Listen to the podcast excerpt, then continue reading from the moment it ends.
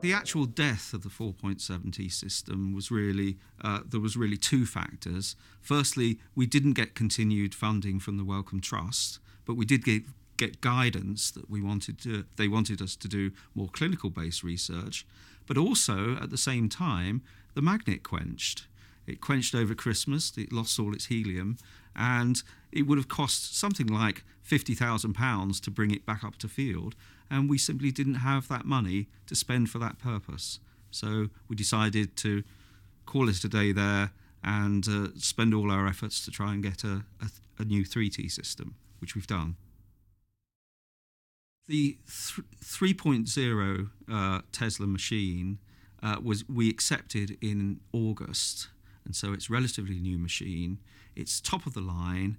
Uh, we're waiting for a 32 channel head coil, which will improve the performance dramatically. The uh, multiple channel uh, receiver coils are very, very exciting development. Uh, essentially, what it means is that the coil is broken down into a number of elements.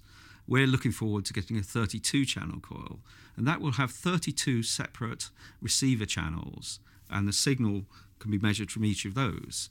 Uh, the first improvement it gives you is more signal to noise ratio because the closer you can get your receiver coil to the brain, the larger the signal that you can measure. And you can put these all around the brain very closely and get a huge signal.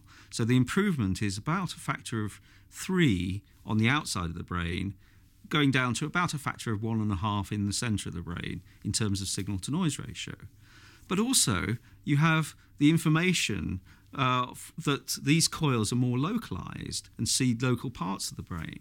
So that means that you can actually do away with some of the encoding uh, steps that you need to produce an image, which means you can shorten the imaging experiment.